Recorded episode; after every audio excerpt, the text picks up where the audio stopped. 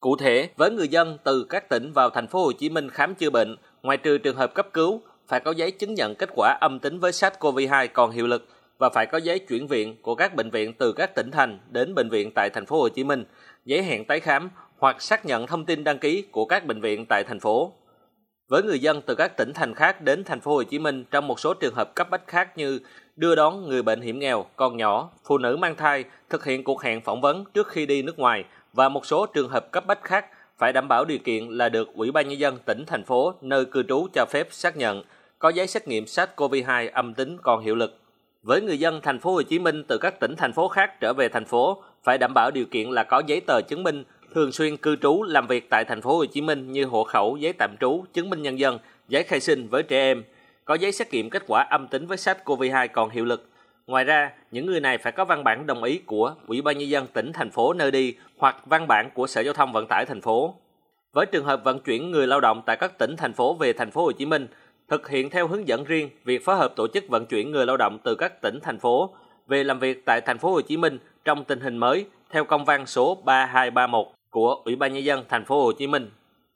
Với người dân từ thành phố Hồ Chí Minh đi các tỉnh thành phố trong một số trường hợp cấp bách như đưa đón người bệnh hiểm nghèo, con nhỏ, phụ nữ mang thai, thực hiện cuộc phỏng vấn trước khi đi nước ngoài và một số trường hợp cấp bách khác phải đảm bảo các điều kiện như là người mắc COVID-19 đã khỏi bệnh dưới 6 tháng hoặc đã tiêm chủng ngừa COVID-19 ít nhất một mũi đối với vaccine tiêm hai mũi sau 14 ngày, có kết quả xét nghiệm âm tính còn hiệu lực và được sự cho phép bằng văn bản của Ủy ban nhân dân tỉnh thành phố nơi đến và văn bản của Sở Giao thông Vận tải thành phố. Ngoài ra, với việc lưu thông đến đi từ cảng hàng không quốc tế Tân Sơn Nhất thực hiện theo hướng dẫn của Bộ Giao thông Vận tải. Với việc vận chuyển người dân tại thành phố Hồ Chí Minh có nguyện vọng về quê theo kế hoạch, thực hiện theo công văn 2548 của Ủy ban nhân dân thành phố về phối hợp tổ chức hỗ trợ người dân có nguyện vọng về quê trong thời gian thành phố thực hiện giãn cách xã hội.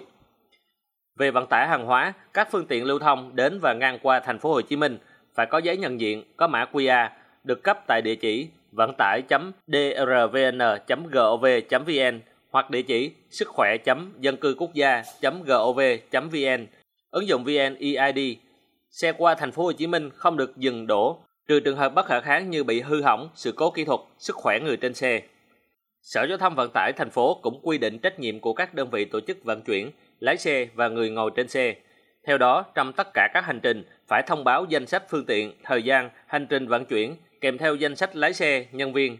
chịu trách nhiệm theo dõi, kiểm tra, giám sát thông qua giám sát hành trình, camera. Lái xe, nhân viên phục vụ phải thực hiện nghiêm nguyên tắc một cung đường hai điểm đến, không được dừng đổ trừ trường hợp khẩn cấp như hư hỏng phương tiện, sức khỏe của người trên phương tiện vân vân, mang theo danh sách và kiểm tra chặt chẽ người đi xe.